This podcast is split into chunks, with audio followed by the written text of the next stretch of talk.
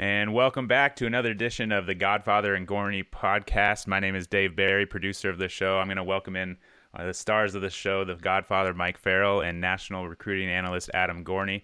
Uh, make sure to tune in and check us out each week on Rivals.com and on iTunes. You can leave us a review. We got a lot of positive feedback after the first episode.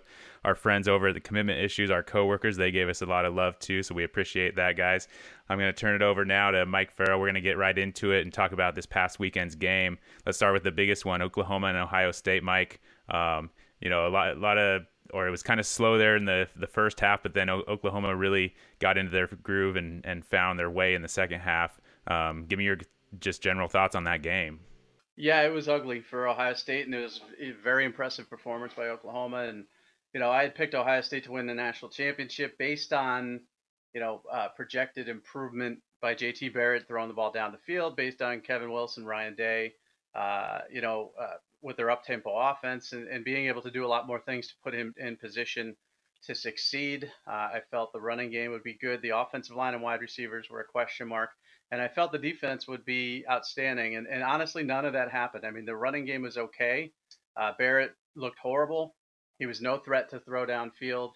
Uh, Oklahoma was able to play much closer to line of scrimmage than than uh, expected. Their pass rush was awesome, and I think the biggest surprise to me was the Oklahoma offensive line just handling that vaunted defensive line of Ohio State, which, you know, Greg Schiano said is the best defensive line he's had, including the one he had at the Tampa Bay Buccaneers. They did not look like an elite defensive line, especially when you compare them to Clemson. But I think Oklahoma needs a lot of credit here. Um, you know, Ohio State has been the subject of a lot of articles, including mine, as to how disappointing they were.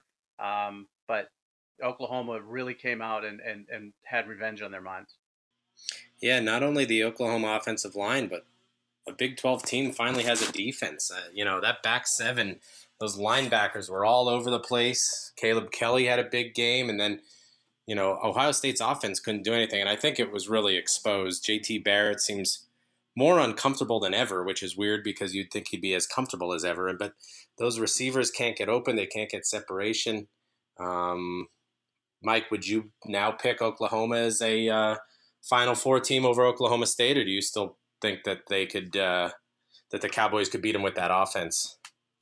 I think it's gonna be real close. It was close, you know, when I picked Oklahoma State to win the Big 12. Um, you know, and the question marks I had were surrounding, you know, replacing two tremendous running backs and and obviously uh, a great wide receiver. But CeeDee Lamb looks like he's going to be a star immediately yeah. as a freshman, and uh, the running game was solid um, with you know uh, Trey Sermon and, and, Abdul Adams, and you know they look very very good. You know it's interesting. It'll be interesting to see how that defense does in the Big 12 schedule. You know because uh, everybody spreads it out. They have better passers, but um, I, I think you have to consider Oklahoma right now one of the top you know two or three teams in the country. Um, I think Ohio State should have slid outside of the top 10. Uh, I don't see a way Ohio State uh, wins the Big Ten the way they look. I mean, you know, it wasn't just JT Barrett. They looked poor in many, many aspects of the game. The linebackers didn't uh, tackle well. They, did, they didn't get proper depth in their drops. Uh, they were able to complete passes uh, down the middle with ease. The secondary is young and does not look strong at all. And the defensive line was a disappointment. So if you expect the defense to carry things, if they make a change at quarterback or if they fix the offense, I don't know if you can expect the defense to carry things either. And there seems to be this thinking, and I, I don't know how true it is, that Urban really has the reins on on Kevin Wilson calling plays. And, you know, I mean, he's a fine play caller. He was a, a good coach at Indiana, but, you know, thinking that he was going to just come in, eh, come in there and kind of be a world saver and the offense was going to be clicking on all cylinders. It, it seems like Urban has the uh, the constraints on him. It'll be interesting to see if he allows that to let it go.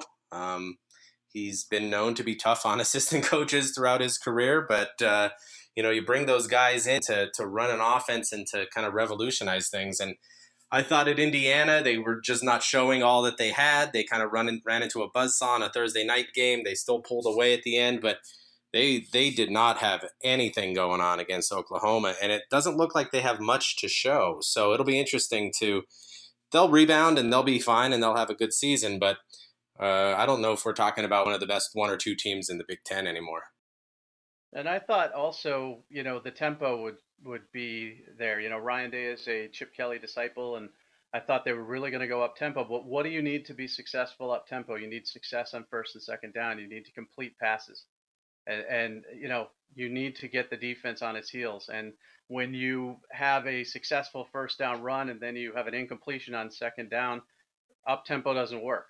You know, um, and when you're working against the chains quite often with a quarterback that that hasn't been consistently accurate downfield, you can't work up tempo. So you know, I counted on Kevin Wilson's offensive scheme, and I think Urban Meyer is dictating the offensive scheme more than we thought, and and, and Ryan Day with the up tempo, and neither of that's happened. Let's talk defensively real quick. Do you, do you think they were reading the headlines, the front seven, and thought they were just better than everybody? Because Oklahoma's offensive line is fine, but there's no reason for a Big 12 offensive line to come in come in there and push those guys around so, so easily all night long too. I think Oklahoma's offensive line is better than we expected. Honestly, I think you know I had some question marks about it because again, in in a in a in a spread offense, everything is a little bit different. So when you go against a team like Ohio State, which has good edge rushers and powerful defensive tackles that can collapse the pocket, you expect those guys uh, that are used to more finesse blocking, not as much power blocking, or at least not as much tight quarter blocking. I mean, uh, obviously Oklahoma ran the ball very well, and, and those offensive linemen were good run blockers last year. But you're talking about tight quarters in in the trenches, uh, smash mouth football, and I think a lot of people expected that defensive line to just dominate them, and it didn't happen. So I think we have to give credit to the offensive line of Oklahoma. They might be a lot better than we think. Uh, Ohio State's defensive line might be good, but I think the Oklahoma offensive line could be special. Well, Mike, you talked a little bit about you know may, maybe making a quarterback change, and I'll let you guys debate this, but it seems like it's kind of an interesting time right now. They've got Army and UNLV coming up. Now would be the time. It seems like if you were going to make a quarterback change, let uh, let uh, Dwayne Haskins get in there, or or our favorite Tate Money Martell, but let them let them get in there for that. Those two games would be a good time to bring in a new quarterback. At the same time, if you leave JT Barrett in, he's probably going to do okay against those two teams. Um, so, what do you guys think about you know possibly making that quarterback change? They won't do it. Um, I think he'll put up good numbers. I think they'll dominate those teams, and then we'll see another issue down the line, whether it's against Penn State or Michigan or or somebody else, um, you know, in the Big Ten. I, I don't think they're going to make that change. I I don't know. I, mean, I haven't seen Haskins. You know, obviously since high school, he hasn't had a lot of opportunity to to show what he can do in college, other than in practice and and you know uh, scrimmages. So I don't know if he's he's really the solution. Uh, personally, I think if they want to win the national championship, they want to go to the playoff, they want to win the Big Ten, a quarterback change is needed uh, and now is the time to do it. But I don't think they will. The most loved player on a team is the backup quarterback because everybody complains about the quarterback and all the faults he has and everything else. But do we really think Dwayne Haskins or Joe Burrow or Tate Martell can go in there and really, you know, revitalize an offense that struggled for two weeks? I don't. I don't think so. I think you stick with Barrett. You work the offense against, you know, the the next five weeks really, at least four. Um, are pretty easy for uh, for Ohio State. Army, UNLV, at Rutgers. You know, it gets a little tougher with Maryland and at Nebraska before the bye week, and then it really ramps up into the later part of the season. If if Barrett struggles against Army, if he struggles against UNLV, then we could probably have this discussion. But uh, you know, you get those other guys prepared. But I think you stick with Barrett. He's a guy that took him to the playoff last year. Um, He's struggled a little bit early in the season. I don't know why. I don't know if that's just discomfort with the new offensive system, with the new coach, with Wilson, with Meyer trying to run things too much. I don't know what it is. Uh, they'll figure it out. I think they still might be in contention for the college football playoff um, because they have a bye week. They get Penn State at home. They go to Michigan. Um, I, I don't think they're out of it yet, and and I'm sure Urban Meyer will be able to figure something out in the next month of, of pretty easy games. They're, they're probably not out of it. I mean, Oklahoma obviously lost two games early and, and made a push at the end of the last season, and obviously you know, came up short. Two losses is tougher than one to overcome. I think the problem is that the smart coaches are going to pop in the tape of the Oklahoma game, and there's the blueprint on how to just absolutely dominate the Ohio State offense. Um, it's right there in front of everybody. So the good teams that they play will know how to defend him. If I'm defending JT Barrett, I am making him throw the ball downfield. Period.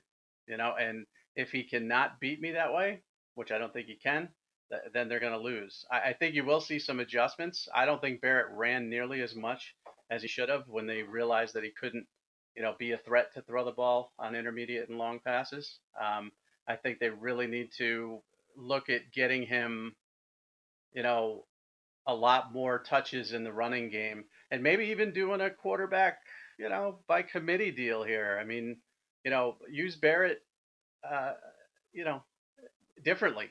Um, he's a really good runner. We know that. Um, you know, maybe put him in a situation where he's he's not the quarterback at times and he's taking jet sweeps or, you know, be creative with him. But if he's your starter and he's the guy that's going to have to throw the ball, especially if you fall behind, he's not gonna he's not gonna win games for you. There's ways to mask this, though. I mean, teams have won with bad quarterbacks before. You know, the short game, uh, you know, you run you, the, the the thing that Ohio State has that a lot of other teams don't is they have Mike Weber and then J.K. Dobbins to run jet sweeps, all kinds of different things. So they just don't have to throw the ball down the field uh, to make Barrett look good. Um, they have some talented outside receivers. They have big guys on the outside, and so they can get them the ball and move move the ball down the field like that. Um, something tells me Urban Meyer and Kevin Wilson have spent a lot of time in the office. I don't know if Shelley Meyer is happy with how much time Urban has spent in the office this week. I know he signed an agreement that he'd only spend eight hours a day at work, but uh, you know, I think they're going to figure this thing out, and uh, they're not going to let this talented of a team kind of wither away into the season. All right, well, let's let's get on to the other or another big game out of several big games over the weekend uh, Clemson and Auburn. Clemson's defense holding Auburn to, to just six points, and that defensive line. Uh, is this a team that's that's going to be you know hard to beat defensively? It looked like it. I mean, you know, I thought losing Deshaun Watson would really keep them out of playoff contention, uh, but that doesn't look to be the case at all. I mean, uh, they're they're got a serviceable offense. Um, they've got playmakers that are emerging uh, you know, Ray Ray McCloud and guys like that.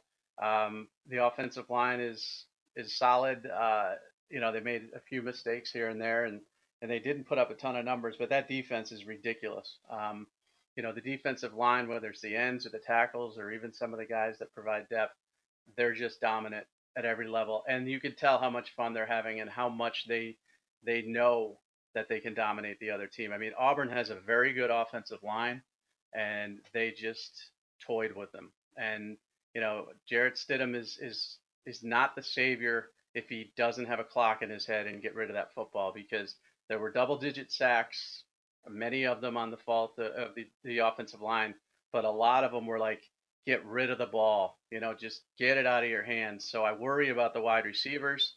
I worry about, you know, the running game. If you get Pettway to have to run laterally, he's not nearly as effective. And I worry about the clock in Stidham's head. So but that Clemson defensive line, absolutely outstanding. And that defense right there is what I kind of expected to see from Ohio State. And I didn't. A young secondary, but a really good front seven. Uh, Clemson showed it against a, a good team, and Ohio State didn't. So Clemson definitely a national title contender. Yeah, absolutely. I mean, if you hold Clemson to 14 points, you expect to win the game. And I think that's going to be the best defensive front that Auburn's going to see all season, including Alabama. I mean, they're just completely dominant up front. And that allows their guys on the back end to be a little bit more aggressive um, because they knew they knew Jarrett Stidham had no time to throw the ball. He couldn't see. He had to get out of the pocket. Uh, the offense was breaking down, and even with a big bruiser in the backfield, they they couldn't really even run the ball. And Auburn's offensive line was is impressive, um, but when they're going up against a Clemson front like that, uh, but the guy I was impressed with is Kelly Bryant. I, you know, I was expecting a, a, a big drop off from Deshaun Watson. Um, it is definitely there, uh, but he's going to get better throughout this season. He's a phenomenal runner and a really good game manager. He doesn't make a ton of mistakes out there for a guy who's in a in a big time situation early in his career. So, um, yeah, you know, you look at Florida State against Alabama week one. Then you look at Clemson against Auburn week two, and I, I would take Clemson as the as definitely the top team, especially with Francois out now in the ACC. Yeah, they seem like a team, you know, with all the talent they have and the talent they have coming in. You can go to Tiger Illustrated, our Clemson site, and look at their commitment list. I mean, Trevor Lawrence, Xavier Thomas, all these guys, they're going to be a team, you know, I think uh, for for a few years that'll be prime for a national championship. But looking at the flip side of it, um, you guys uh, had an article on Rivals.com talking about Gus Malzahn. Is he on the hot seat? Uh, I'll let you guys debate that right now. I'll let you start, Gorney, since uh, it was sort of your article. Yeah, I would say I would say no, um, but with a little asterisk because Auburn fired Gene Chizik into his second season after a national championship. So uh, the expectations there are uh, unreally high. Um, it's hard to it's hard to say how high they are, especially dealing with you know the big brother Alabama winning national championships all the time. Um, based on the performance Saturday night, obviously disappointing in the fact that they couldn't move the ball. Um, but I think this is a good Auburn team, and I actually think Malzahn has the team going in the right direction. Does he and Chip Lindsey need to figure out ways to get the ball out of Stidham's hands quicker? Absolutely. Um, does every pass need to be a bomb down the field? No. So those are the things that they need to work out, and this might be another control issue. I, I'm not so sure that Malzahn is really giving the playbook to Chip Lindsey as much as some people uh, might want to believe. And so we'll see as this goes forward. When you lose by eight points to the national championship, to, to the national champions at their place, and everybody is incredibly disappointed and think their coach should be fired, that's unrealistic expectations. And so that's what Gus Malzahn is facing this year. Um, but I but I think this is a very talented team uh, that can continue winning, and I do think that they can compete against Alabama late in the season. Yeah, they, they got to fix a lot of things on offense. The defense looked great. Um, you know, I, I thought they played very very well, and you know, I think the reason his seat is warm is because he's an offensive coach, and the offense has been the problem. And whenever you hire an offensive coach and the offense isn't doing well, um, you got a problem because um, then everybody says, "Well, why we hire you? Um, you know, why are you the guy in charge?" And and again, last year they lost to Clemson, and the criticism was that he played, you know, musical chairs with the quarterbacks and couldn't decide on a guy, and that's why they lost to Clemson in a close game. And this year, you know, obviously they have their guy, um, but they did not put him in a position to win. Whether they underestimated the the strength of the Clemson defensive line, I don't know, but after about six sacks, make an adjustment and you know again get that ball out of his hands a lot quicker. Um, and they didn't do that. So if they don't make these improvements, you got you got to look at some of the defenses they have to face. LSU's defense looks nasty. Alabama's defense we know is nasty. They have Georgia across division. Their defense looks nasty. So, you know, those three games alone could get ugly if they don't fix this. Yeah, Auburn's defense was phenomenal, I thought, Saturday night. They really controlled the game early. Our boy Jeffrey Holland coming off the edge there a bunch of times. Um, but yeah, I mean, you know, Auburn moved the ball early in the game. Uh, you know, they moved it inside Clemson territory a bunch, had to settle for field goals, and you wonder what happens in that game if Auburn can punch it in and go up 14 nothing instead of 6 nothing because Auburn was beating Clemson early in that game and they look up at the scoreboard scoreboard and they're only up 6 nothing and that really has to feel like a disappointment. Yeah, well, we'll see how they as they uh, how it goes as they move through the the SEC. So um, now, what about Georgia? Big game against Notre Dame, coming out with the the one point victory. Um, tell me about their defense and and what you guys like about them defense looks really good. I mean, they were all over the field. Um, again, Notre Dame, I think, has some offensive weapons. They got two very good uh, offensive linemen on the left side. They got a good running back. Bush is a good, a good quarterback. They did a good job of of keeping him in the pocket. Um, you know, running to the football. They looked fast, explosive. Uh, I think the defense is is going to be one of the better ones in the SEC. Uh, the quarterback situation, you know, we're we're going to see. I don't think Fromm you know, looked overly impressive, but he's a true freshman. Uh, we'll see when Eason gets back how he looks, and if they have to rotate and go back and forth or whatever they do at quarterback, that's a big question mark. But when you've got three very good running backs, and it's three now with D'Andre Swift getting carries, uh, and, and Sony Michel and Nick Chubb, a strong running game and a strong defense uh, could be and should be enough to win the SEC East.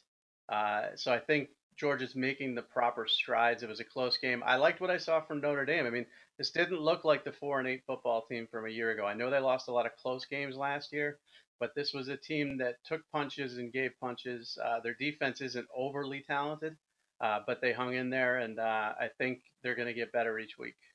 Yeah, uh, Georgia's front against Notre Dame's excellent offensive line was impressive. And really, if if not for a Terry Godwin, you know, top ten Sports Center catch in the back of the end zone, Notre Dame might have won that game. So uh, impressed by Notre Dame.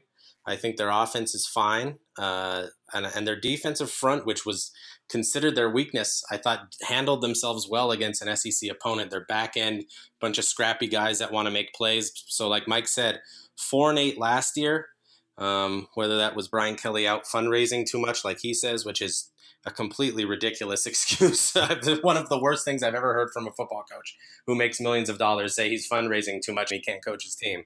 Uh, but uh, yeah, I think a team um, that is definitely headed in the right direction, a guy who's on the hot seat, uh, probably didn't handle himself as well as he could have after the game. Um, but uh, you know, can can definitely turn four and eight into eight and four, nine and three pretty quickly this year. I don't think he knows how to handle himself after games, and and their schedule is just brutal. Yeah, I mean it's just brutal every year. I mean the the refusal to join a conference, and I know they've got to deal with the ACC and all that other stuff, but my goodness, you, you look at the schedule, and it's just there there are so many difficult games for them, and I I my hats off to them. It's fun to watch, you know, but when you've got to play the teams they have left on their schedule. Um, you know, and and your second game is is Georgia. Um, that's just not easy. There aren't a lot of automatic wins you can just sort of check off and say, well, they're going to win these games for sure. So at least they're going to be seven and five. Um, there's a lot of teams that can beat them left on this schedule. So I don't see four and eight, uh, six and six. Is six and six get them fired? I, I think it does. So we're going to see, but they're a better football team than they were last year. Yeah, I mean, I, I credit them for for doing what they did. They could have scheduled Georgia Southern instead of Georgia. You know, they they go to Michigan State, they go to North Carolina, they have USC every year, Miami, Stanford. You know, this Stanford. is incredibly difficult. Um, this isn't Fresno State going to Alabama. Uh, this is Georgia coming to Notre Dame, and so you know every single week um, is is a challenge for them. And so I credit what they're doing, but I agree with you. Six and six gets them fired. Um, but look, look, at these look at these teams. I mean, you know, uh, Boston College stinks. Miami of Ohio they should beat. Uh, Wake Forest they should. NC beat. State is tough. Yeah, NC State, Navy's tough to. They're a yeah. good team. to Navy, Navy always gives them problems. Miami is tough. Then you, then you throw in Stanford, USC, North Carolina, at Michigan State. I mean, it's just it's a very difficult, difficult schedule every year though. This isn't different. So let's say they beat BC. Let's say they beat Miami of Ohio. So there's three wins for them. Uh, let's give them Wake Forest at four. You can't give them Navy just because of what the problems they've had with Navy. But let's give them Navy anyway. So that's five. So then you got to beat North Carolina, which doesn't yeah. look that great. USC, which looks very good. NC State, which is not a bad team at all. Miami, Stanford, you got to win a couple of those to get to to seven and five, and it's yeah, just, and seven and five hard. is the Sun Bowl. It's not exactly you know the competing for a college football playoff. No, and, and again, I think this is a team that will beat Boston College. I think this is a team that can beat Michigan State, no problem. Can beat Miami, can beat North Carolina. I think the losses on here that I see remaining are USC, uh, Miami, and Stanford. So there's three.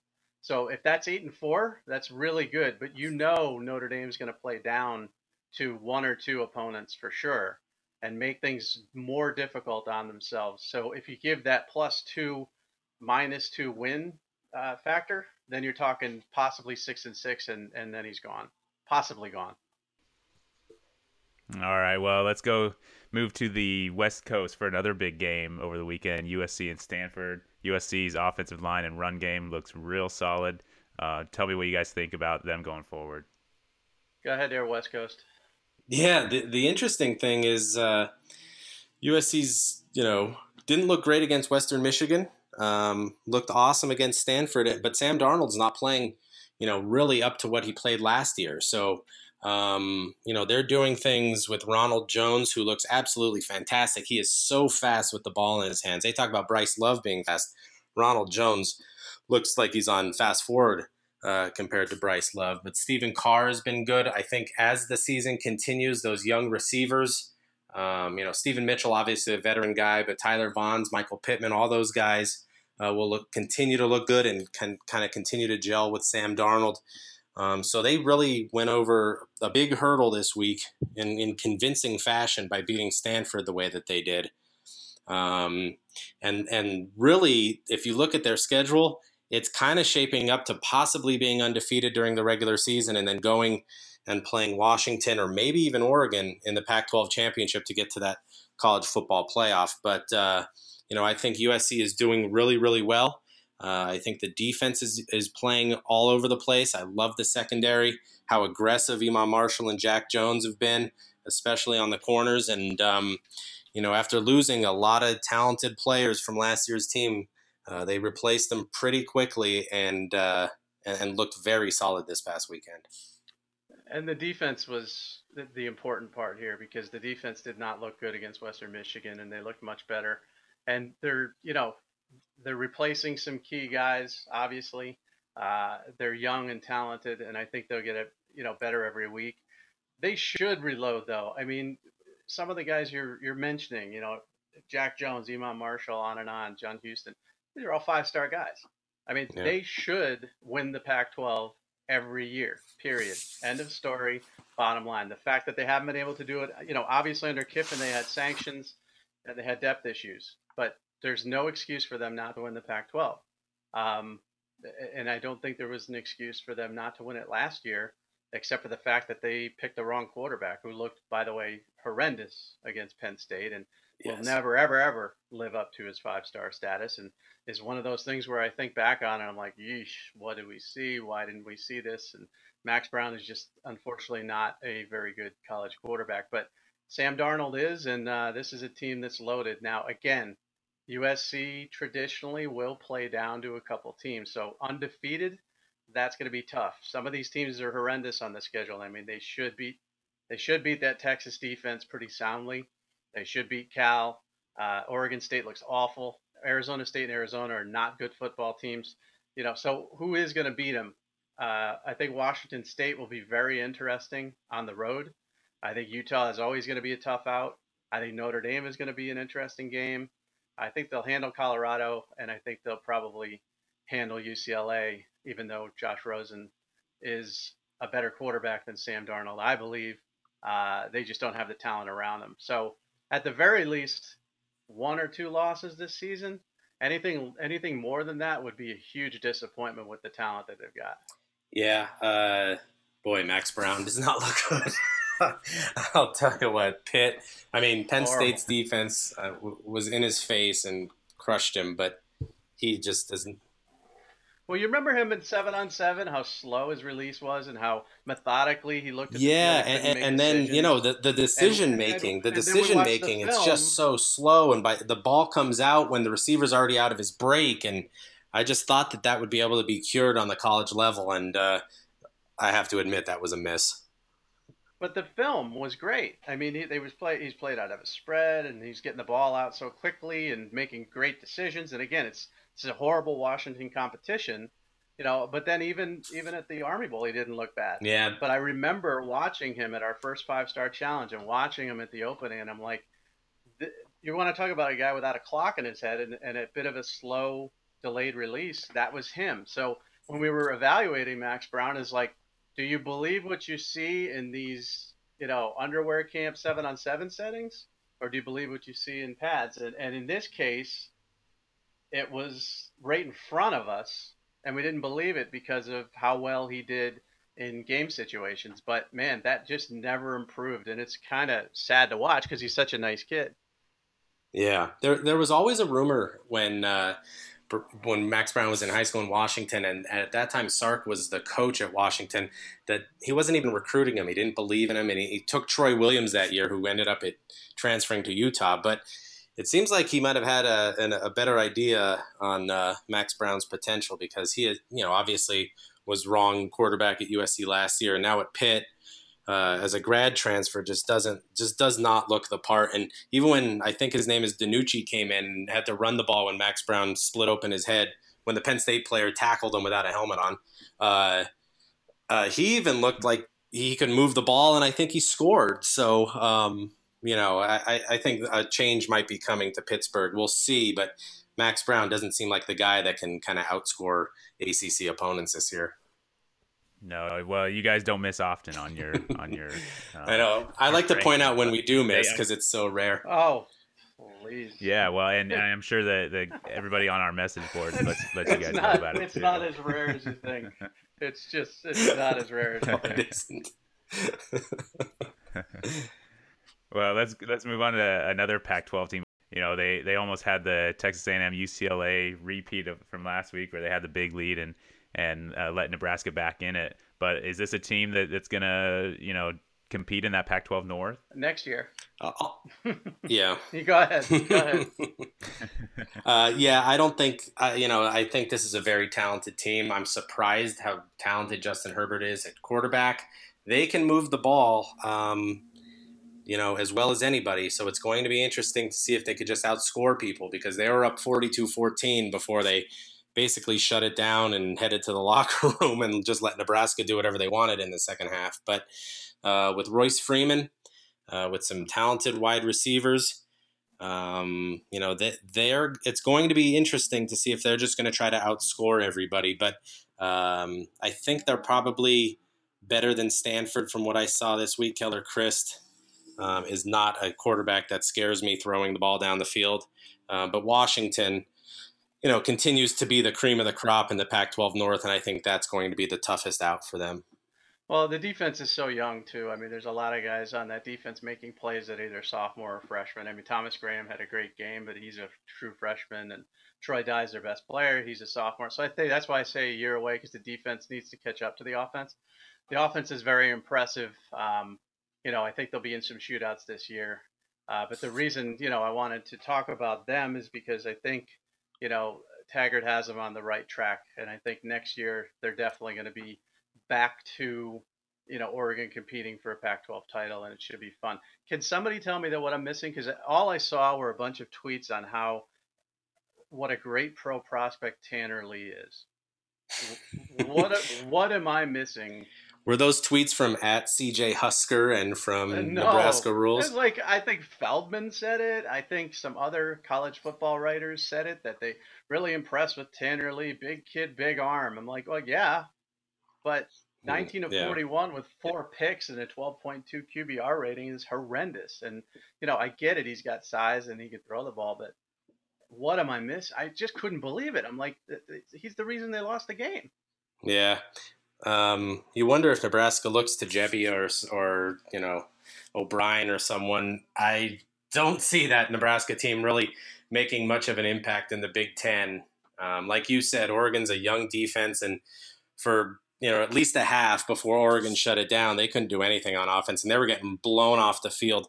And their defense looked very average. I mean, Oregon's speed just blew right by them. You had a walk on Brenden Schooler who has transitioned from safety now to wide receiver, you know, mossing people in the end zone. And, uh, you know, the reality is Nebraska is a fine football team, but they're not Big Ten contenders. And as much as the fans want to think that, it's just not true. I mean, it was shown this weekend. Uh, I credit them for a second half revival, uh, but that game was over at halftime when Oregon almost put 50 points on them. Luckily for Nebraska, you know, they got Northern Illinois, they got Rutgers and Illinois in their next three games. So they're going to be, you know, obviously they're going to be four and one. Then they hit Wisconsin, Ohio State. So there's two losses, we assume. Uh, Purdue should be a win. Northwestern has played horribly so far. I think they're better than they're playing. Yeah. And then it ends with Minnesota, Penn State, and Iowa. But what if they go six and six? Yeah. Then that that fan base, which is you know a really really active fan base, rabid fan base, they're going to go nuts because any step backwards, you're going to start hearing about Bo Pelini won nine games every year and got fired and yada yada yada. They're they really needed that Oregon victory um, because then they could have jumped out five and zero oh and been a top 15 team going against Wisconsin and created a lot of excitement. Uh, now they'll be four and one with four wins over horrendous football teams, and uh, it looks like a power running attack will just destroy them because Royce Freeman was having his way with them as well. Yeah, this is a team that started the season, you know, battling Arkansas State basically to the final whistle, and then uh, really kind of getting blown out at Oregon until the until the you know until the comeback later on. So it's going to be interesting to see how Nebraska handles Mike Riley, who's a very nice coach, um, and but they ex- they have certain expectations in Lincoln, and uh, six and six, seven and five, eight and four are not those expectations. So we'll see how it goes as the season kind of moves through here. And as we get into recruiting in a second, I want to ask you, um, Buki, did he have Nebraska commitment up on his Twitter profile and take it off? Do you know? I don't know. I don't follow it that closely. I'm, I'm, I'm happy to say. Um. Buki is uh, definitely taking visits, though. I talked to him after IMG played out here, and uh, Florida is nonstop. He's going to visit Texas. Uh, he's going to go to Clemson, and Clemson is really the interesting school, I think, because he's a kid who is definitely, without a doubt, one of the best cornerbacks in this class. Super competitive, and I think that culture, especially on defense, with Brent Venables and all those coaches and how they've been winning, is gonna is gonna come after him really, really hard. So, um, if I was a Nebraska fan, I think he has really a lot of built-in connections there. I think that that's important to him. Uh, kind of the loyalty and the, the relationships he's built there. Um, but if he's looking to win national championships and be a superstar on the college level and play Saturday night on ABC and all that kind of stuff, you know, you look at Clemson as the school that may be able to creep in there as this kind of continues. I didn't hear you. You were breaking up a little bit, but he was at Clemson this past weekend, right? Uh, yeah, I think he was supposed to visit this that's, past that's, weekend. That's, yeah, that's what I heard. I heard he was. So I mean, watch that defense play, and it'll be real interesting. You know, you know what's going to happen. You know, because the kid's playing very, very well. IMG obviously had to cancel uh, a couple games and all that, but you saw him in person, how great he was. Um, you know, we had debated him for a fifth star. I'm not saying he's going to get that fifth star, but what will probably happen is if he does get the fifth star, he'll decommit from Nebraska the next day. and uh, then the entire internet will explode and we'll be the worst human beings on earth. So it, it's going to be interesting to see if they can hold on to him because he seems to be. I don't know if he had Clemson commit up on there previously. He doesn't have it now. If he did, uh, but there seems to be a little bit of panic going on with him, and you know that sort of transition just to Justin Fields a bit and his visit to LSU. Um, you know, I, I I think it's interesting he visited LSU. I don't know if they're a real player, um, but man, his recruitment is coming down to. It's reminding me a little bit of Tebow because it's getting so late, or Terrell Pryor. It's getting so late that he might take this right into December, um, you know, and, and have us all guessing as to where he's going to go. Now with Tebow, we knew he was going to go to Florida. Only the Alabama fans thought he was going to Alabama, and with Pryor, we knew he was going to Ohio State. It's just that his dad wanted him to go to Penn State with Fields, we have no idea where anybody wants him to go. So LSU was an interesting visit, and they are now a player. Yeah, and you know, honestly, he won a lot of games, but it was kind of where quarterbacks went to die, uh, and and receivers, and the, you know, they ran the ball all the time so much that I don't think if Les Miles was there, Justin Fields takes a look. But with Ed Orgeron there, and especially with Matt Canada there, with his reputation as a guy who you know only not only develops quarterbacks, but really puts up huge numbers as an offensive coordinator. And then you look at the depth chart. Um, that's kind of been my reservation with Fields, with the depth chart at Georgia. Um, you know, from Eason to Fromm and then him, can he hurdle those two guys and play right away? Because I don't think Justin Fields is a guy who wants to sit around. Um, he has the ability to come in right away and be a superstar.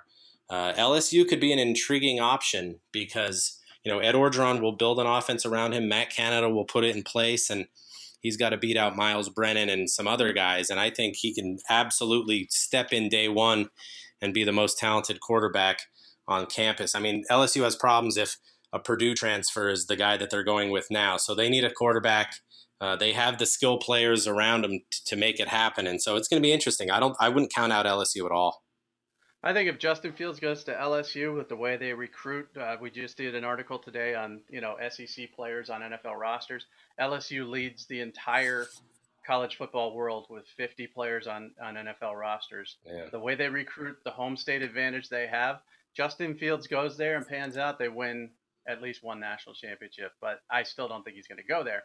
But if he does, I think he's the guy that can can break through for them. And we got to wrap it up. So let's talk real quick. Micah Parsons, the five star who used to be committed to Penn State, just like Justin Fields used to be committed to Penn State, goes to see the Buckeyes, who many think are the favorite, and they get destroyed and embarrassed. Do you think this factors into his recruitment?